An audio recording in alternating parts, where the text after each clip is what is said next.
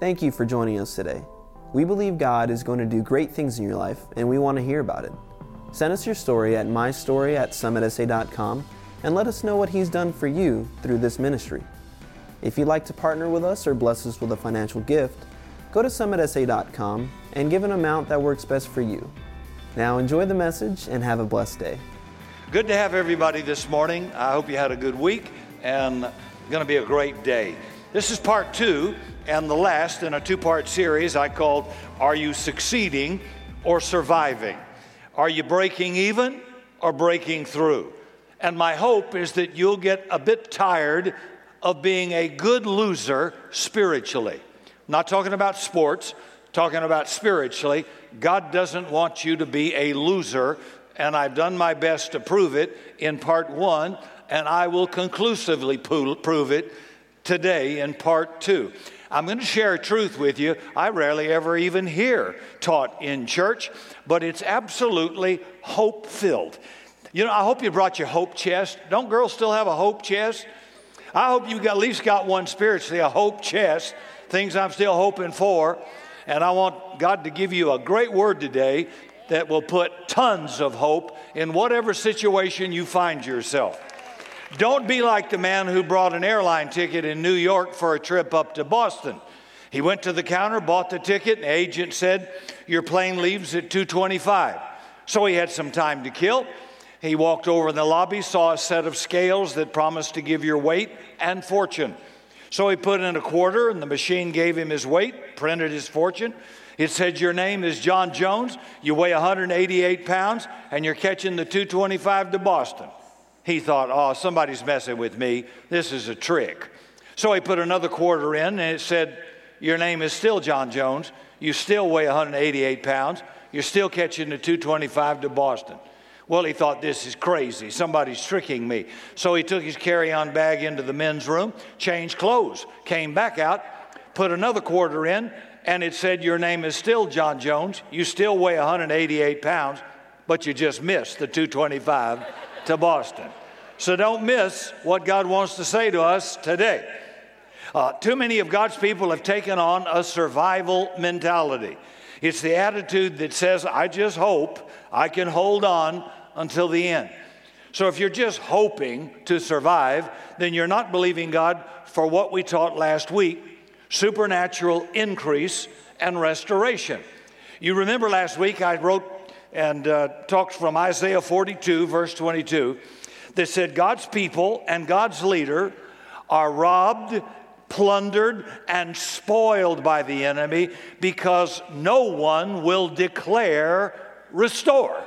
So you've got to speak up and proclaim what God has demanded the enemy do for his children no one declares restore. So the result, my people are robbed and spoiled, and they stay forever in a counselor's office. That's not God's best for you. God wants you to believe, expect, and declare restoration over your life, over your marriage, your finances, your children, your health, and your business. So, what are you saying when you look at problems or bills or a marriage? You know, God says, I need somebody who'll speak up and declare, restore. And if you're not saying that, then you have no expectancy. You're not believing anymore. You're just living with a survivor mentality. And for years, Christians have stood by, been a good sport, been a good loser, and watched the enemy steal their joy, their peace, their marriage, their children, their money, their self esteem, and their desire for God. But God declared in Joel 2, verse 25, I want to restore the years the enemy has stolen from you. God wants you to get it back. And if you understand the principle of restoration, which again is not taught in church, from the Old Testament to the New Testament, the principle of reciprocity, restoration was whatever's been lost, stolen, or taken away has to be brought back in greater quantity or quality or kind. You don't get back what you lost, you get back something better than you lost. The thief shall restore sevenfold. I've had two robberies. I want to see that come to pass. I'm going to be one capitalized man. And God says that is a fact of Scripture. But God says his problem is finding people who'll come into agreement with him. So we've got to start believing and declaring, not just surviving. Passive people survive, possessors have to be strong and aggressive. Be strong in the Lord and in the power of his might. It's not just about weeping and crying. So the story of Job, unlike we've been taught, is not primarily about suffering, it's primarily about restoration. And this is really incredible hope today. Job chapter 1, verse 1. There once was a man named Job who lived in the land of Uz, a blameless man, a man of complete integrity. He feared God and stayed away from evil. So if Job is a good man, favored of God, blessed of God, why did Job go through these trials? Verse 6 one day, the members of the heavenly court came to present themselves before the Lord, and the accuser, Satan, came with them. Now, some people believe you can live in such a way, have the right faith, that the devil won't bother you. Not so, my friends, not so. In fact, the more the Lord blesses you, the more of a target you become. Because if I'm the adversary and I see where God's favor is going, I want to attack that. I can't hurt God, but I can hurt what He loves. So I'm going to attack it. So Job's goodness and faith and righteousness were not a deterrent to stop the enemy from coming in that day. Now, there are many people probably in this room watching by live stream, and you love the Lord, and yet the enemies come to try to devour and consume everything you've got. Now, why would the enemy do that? Because if Satan can knock you down to just surviving, just trying to get by, never having enough, always worrying, never trusting or believing God's word, well, he stops you from payback. He stops you from supernatural increase and restoration that God says he will demand that he pay. So God's got a best for you, and Satan wants to keep you from it. He comes to steal, kill, and destroy. I don't care how nice you are. You can be kumbaya, warm, fuzzy, huggy, all you want, and the enemy will kick your lights out. Thank you. Some people say, well, you're kind of rough. Ah, go ahead and be soft and fuzzy. He's still coming. He's still coming. That's all I'm trying to get you to say. See, God's word, uh, even though they say they love Him, people who don't stand on it and don't declare it are absolutely no threat to the enemy. And I don't know about you, but if you're going to put your faith in Jesus Christ, I'd like for the enemy to sweat me a little bit. I mean, would you like to know that, uh, I'm sorry, we didn't get your name?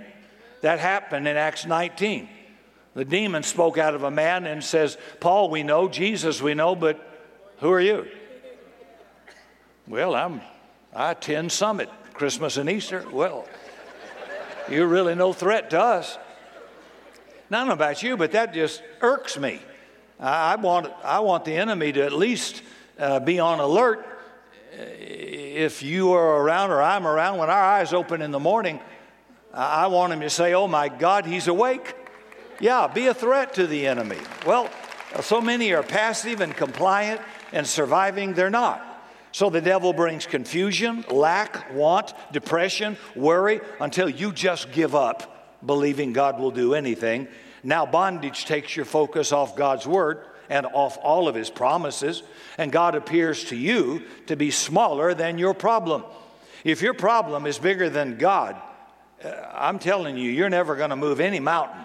You got to see God bigger than your problem. Well, Rick, I got myself in this mess and I'll just have to get myself out.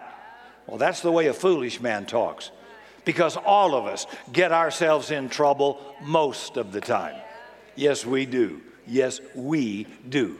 Right? And when we do, remember 1 John 2, verse 1. My little children, I write these things that you sin not, but if any man sin, we have an advocate with the Father, Jesus Christ the righteous. I've got a defense attorney who's going to justify me because I do fail many times, and so do you but I don't have to go I don't have to get Maalox and go into a fetal position. If any man sin, I have an advocate with the Father. He's there to defend me against the prosecuting attorney, which is Satan. So realize, even though you got yourself in the problem and you might be powerless to get yourself out of it, God isn't, and God has a solution. You know, it may not be the way you would have chosen, but it's the one God has chosen for that moment.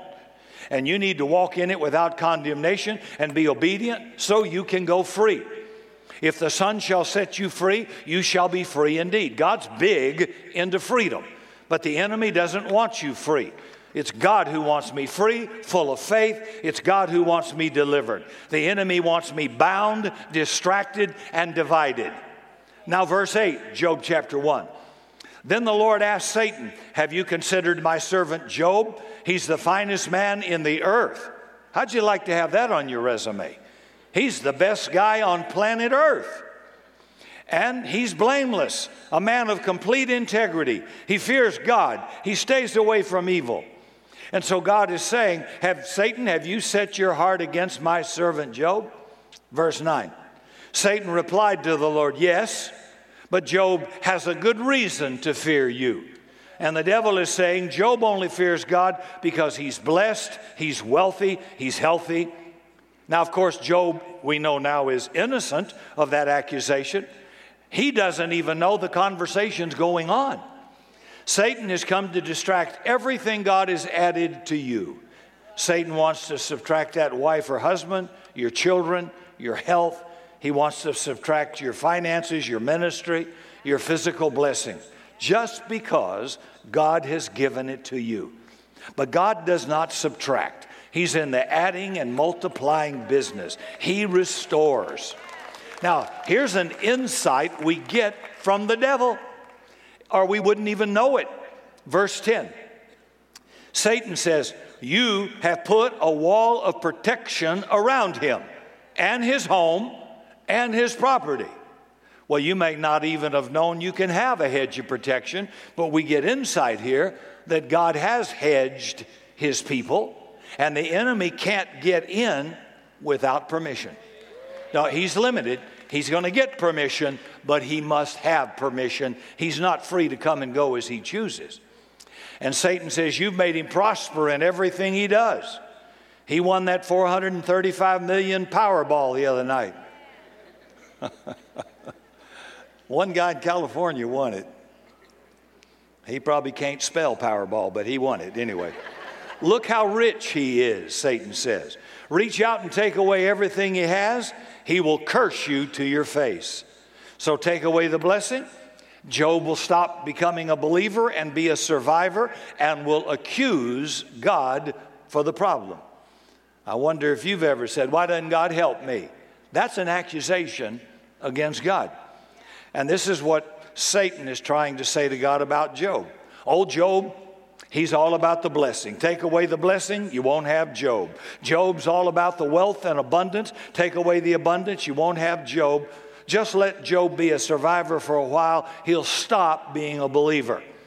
So God declares to the devil that Job is a believer, not a survivor, and gives the enemy permission to take away the abundance and blessing, but he can't kill him.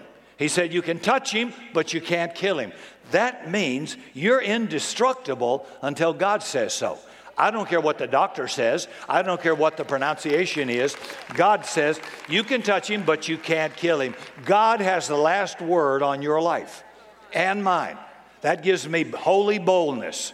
Uh, that means I can't, I'm not leaving planet Earth until God says so period. And no matter what other predictions may come, I am, I am unstoppable, undefeatable, and unkillable till God says so. All right? That, that, that ought to make you somewhat bad.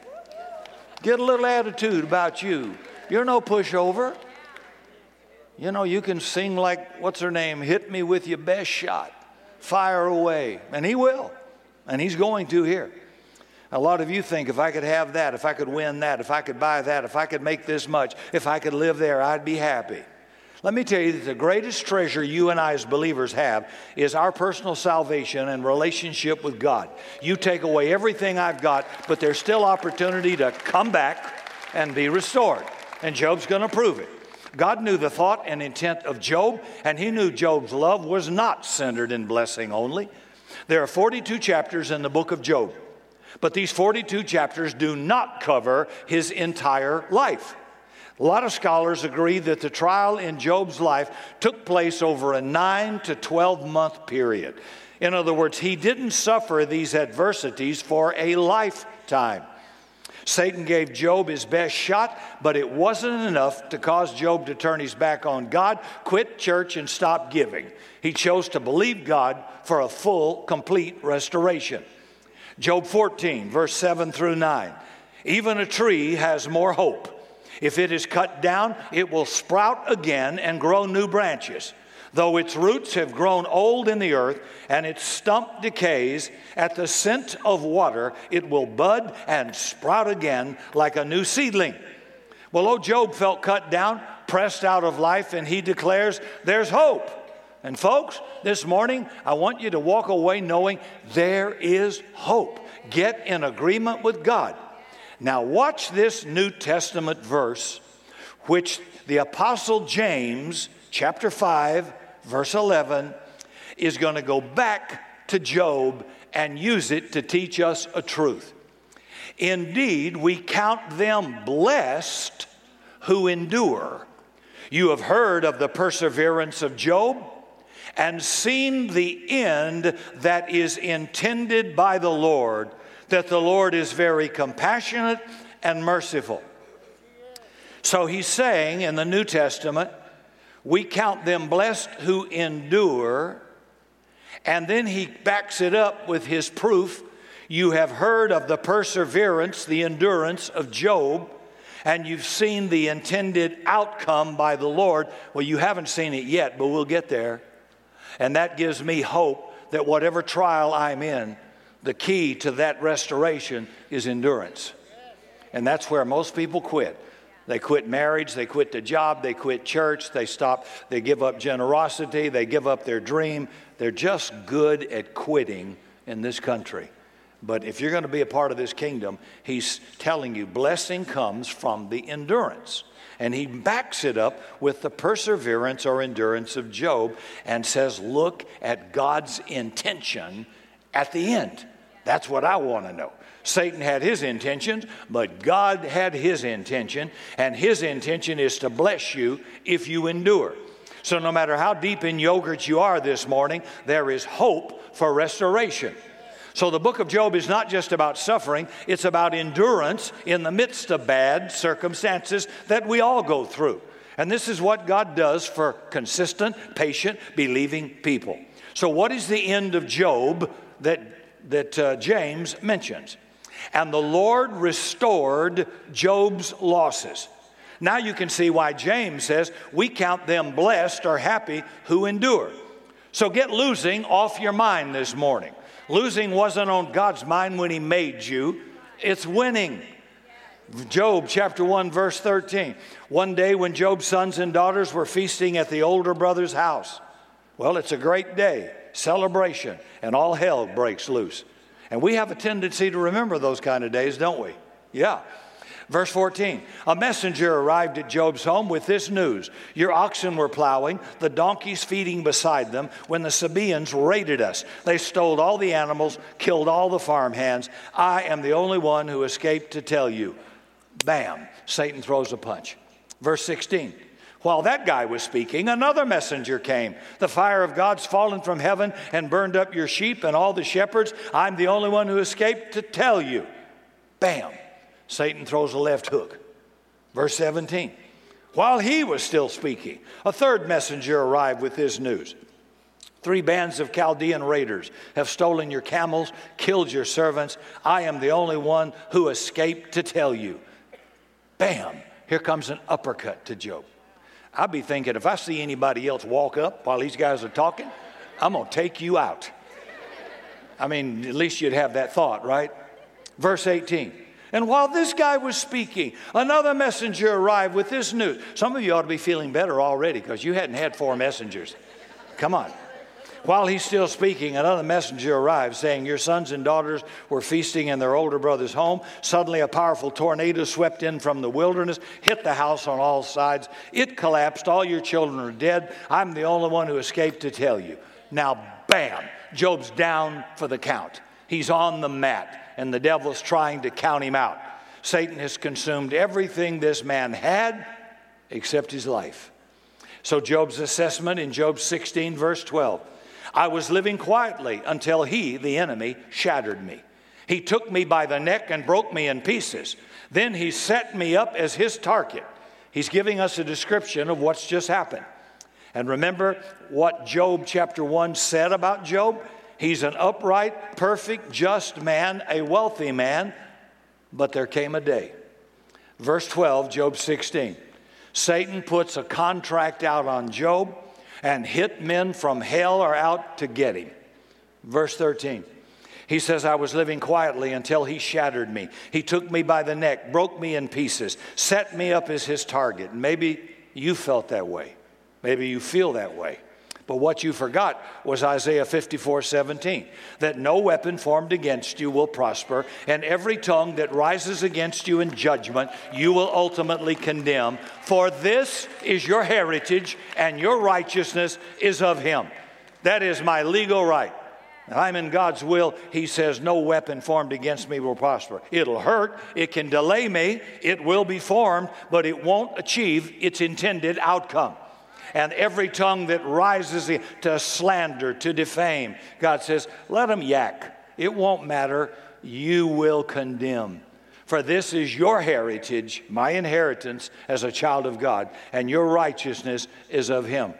And the devil wants you and I to forget that when all hell breaks out in our life. But God says if you'll continue to stand, if you'll speak His word boldly and refuse to speak foolishly about God, no weapon formed against me will prosper. Job 17, verse 11 My days are over, my hopes have disappeared, my heart's desires are broken. Now, Job right now is talking out of his hurt, not his heart. And we have got to become like John Paul Jones in the Revolutionary War against the British. The masts of his ship were hanging tattered, fire was raging across his deck. The British asked, Do you want to surrender? And John Paul Jones, the great naval commander, said, I have not yet begun to fight. And that's what some of you need to let the enemy know. I haven't even begun to fight, Satan. Job 17, verse 15. Where then is my hope? Can anyone find it? And when we come under severe attack, we can be like Job and for a while lose our focus because we can't see anything but the problem. Now, listen to this. Some of you this morning are in agreement with your mate on the problem, not on the solution. Well, honey, I think we're going under. Wife, yeah, Fred, I guess we are. And the Bible says, if two of you shall agree, it shall be done. Are you listening?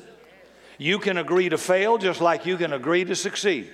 You can agree to go under just like you can agree to go over. Some of you wives and husbands are in agreement to fail. You're not in agreement to succeed, and you need to break that agreement this morning. If I lose my focus on God by agreeing on the problem, I don't have any hope. David said, Why art thou cast down, O my soul? Shake it off, soul. Put your hope in God. I've always got hope. And when you focus on the problem, you slip over into the survival mode. So Job's hope is starting to fade. And instead of being surrounded by voices of encouragement that would bring him hope, Satan finds allies in some church members, his so called friends, and even his wife. Why don't you just curse God and die? Wow. That's a good, a good rebuke to us to make sure when a brother or sister is going through an attack, don't you dare assume it's always because of them. Job didn't do anything wrong. And if you did do something wrong, here's the remedy repent.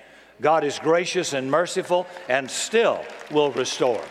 So you don't have to sit in guilt, shame, and condemnation. But I want to know would you be a friend or would you be on your blog or your social media or your Facebook or your Instagram yakking about so and so and so and so, not giving them any hope? Man, I, that's when people need you the most. And he can't get it from his wife and he can't get it from his church friends. If every time I said to my wife, hey, honey, I got an idea, I think I can see daylight. And she said, oh, it won't work. Well, it'd be hard to have hope, wouldn't it? Yeah, you got to get into agreement. And I'm trying to get you into agreement to give you some hope this morning. Job 1, verse 11 Satan says, Stretch out your hand, Lord. Touch all that Job has. He will curse you to your face. So Satan made Job his personal project of destruction. Job is a target. He's a great man, he's a prosperous man, but it's all coming apart like a cheap sweater, and he doesn't know why but he doesn't curse God. And think about this he didn't even know there was a Satan, he had no Bible. All he knew was that God had been the source of everything in his life, and now it was gone. One minute he's God's favored son, the next minute he feels forsaken, and he's at a loss to know why. So Job had to make a decision that would affect the rest of his life. Either God was or he wasn't. Either God could or he couldn't. And either God would or he wouldn't. So Job had to make that choice. Job 42, verse 1 and 2. Then Job replied to the Lord, I know that you can do anything and no one can stop you. That'll tell you what choice Job made. Job knew God was, he knew what that God could, and he knew that God would. He chose not to be a survivor, he chose to be a believer for supernatural increase and restoration. Job 42, verse 7. After the Lord finished speaking to Job, he said to Eliphaz and Temanite, I am angry with you and your two friends, for you have not spoken accurately about me, as my servant Job has. Everybody in church ain't speaking the truth about God's character and his nature and their view about him. You I hope you're not believing a bad report or view about this incredible God that we love and serve. So Job's friends hurt him and they misrepresented God. Verse 10 When Job prayed for his friends, the Lord restored his fortunes. You know, the best way to get everything you want, help somebody else get what they want. Verse 10 And the Lord restored Job's losses when he prayed for his friends. Indeed, the Lord gave Job twice as much as he had before. That is what you call supernatural increase and restoration. That was the intended outcome of a man who endures. God restored his losses and gave him twice as much as he had before. Now, if God walked up to you this morning and whispered in your ear, endure. I know it hurts. Believe my word, confess my word, and the outcome is going to be I'm going to double everything you lost. Boy, you'd be like somebody got a B12 shot. You'd jump out of that seat if you were an Episcopalian, shout and run and scream. You might even wave a hanky. I don't know what you might do, which would be really good for some of you. That'd be the most excitement your heart's had in a long time. I'm thinking of that old Motown song, The Thrill Is Gone, for some of you. The thrill is gone. This is, this is good stuff here. And so James in the New Testament quotes it to give us hope and encouragement about the outcome. I don't care where I am at this moment, I'm concerned about the outcome. How I finish this thing. How's it going to end up? Oh, it's bad today, but it's going to be better tomorrow. And that's the attitude God wants you to have because our hope is in Him and in His Word. Could it be that the restoration you need will come when you get your mind off just you and everything you have lost and you start helping and praying for other people? How many times do you say you in your prayer life? When you consume all of your prayer time on you, your focus is too narrow and too consuming. So, the fastest way to get your needs met is to get involved in somebody else's need. So, even in our two robberies, we couldn't focus on that. We still had vacation Bible school to fund. We had all kind of projects. Cindy and I just kept it going, just like nothing had ever happened. But boy, I can tell you at home and in agreement and in the car, we did some shouting restore vehemently against the enemy. And we quoted those promises out loud. And I tell you, we have lived to see that restoration over and over again, faster than we thought, in ways that were unimaginable. Unimaginable. Nobody could predict it. And when God does that for somebody, would you get excited for them instead of being jealous of them? I'd like somebody to get excited. God bless me. I'd like you to say, Praise God, I'm in the same line. Especially when you're doing the right thing and you're believing that God means what God says. You can't depend on enough people to take care of you because they won't. They take care of themselves. My ultimate hope can't be in people, it's got to be in God. People let you down. People don't cover your backside. You got to trust that God will. But I'm going to tell you something. I want to be a person that will cover your backside and will be there for you and all the men I serve and am pleasured to serve, uh, I serve on their boards. I make sure their back is covered. I make sure I've got a voice, I've got a say, I've got some impact, and I'm going to make sure that my friends have uh, that I have their back the best I can, and that ought to be your attitude as well. So I believe that God is who God says He is. I believe He's the God who can, and what's more important, He's the God who will and He will for you. How about a good shout, Amen, this morning? And He will. Now, could we do one more thing? Because when you talk about declaring restore, it involves doing something. So I'd like to do it again. It's not going to hurt you if you're just visiting today. It won't hurt you one bit to have a good prayer confession. So, unless you are infirmed, Stand up with me and let's make a confession once again, as we did last week, and do what God said to do. And then you keep doing it over the area He stole from you. Don't stop. You don't even have to pray long prayers. Lord, restore, restore, restore. Increase, increase, supernatural increase. Put that one on your refrigerator. The thief shall restore sevenfold. That's scripture. You can't pray in error. And either God means what he says or he doesn't. And if he doesn't, let's just go to the lake or the beach or wherever. So say with me, Lord Jesus, I recognize this morning the enemy has stolen from me. I want to take action against him. You said the thief has come to steal, kill, and destroy but you came to give us life abundantly. I stand on your word. And in your name, I say to the enemy, the Lord rebuke you. In Jesus' name, I declare unto you, Satan, the thief shall restore sevenfold in all matters that you have stole from me, I declare by the word of God, I will pursue you, overtake you, and recover all that's been stolen. I demand in the name of Jesus that you bring back everything you've taken my goods, my relationships, my health, my family, my business, my finances. I receive it back by faith in Jesus' name. If I have sinned and given Satan the right to intrude in my life, I repent.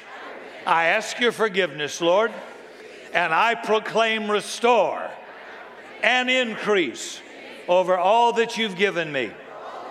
I thank you, Lord Jesus for helping me recover all that has been stolen in all areas of my life. I give you the glory, the thanksgiving, and the honor for your redemptive work on my behalf. In Jesus' name, amen and amen. A good thank you to Jesus. Thank you, Lord. Come on, shake it up. Give it back. Increase, increase supernaturally. Thanks for joining us today, and may God richly bless you. For more information on Summit Christian Center, visit summitsa.com.